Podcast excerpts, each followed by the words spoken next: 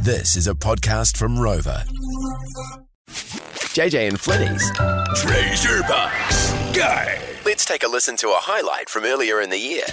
Holler of the week. It was a pen convention. Pen. okay. Yep. What? Back in the day, all the businesses used to have their names on pens. Yep. That's right. And they only made a certain few, so it was a whole good thing right through the South and North Island. Oh, people collecting pens from the different businesses. Yes, and they would put them all up on, you know, pin boards, cork boards, anything like that. and you could take them along. It was a whole big thing when I was younger. Right. So people did they do pen swapping and things? Yes, they did actually. Wow. That sounds Was it- really exciting. What sort of people were at the pen convention, Letitia? Oh no. It was a family sort of thing, so you could bring your kids and you kind of made a trip out of it. If you were in Christchurch, if you were in Dunedin, you went down to Invercargill, you kind of went all over the place. Wow. Jeepers, okay. Wow.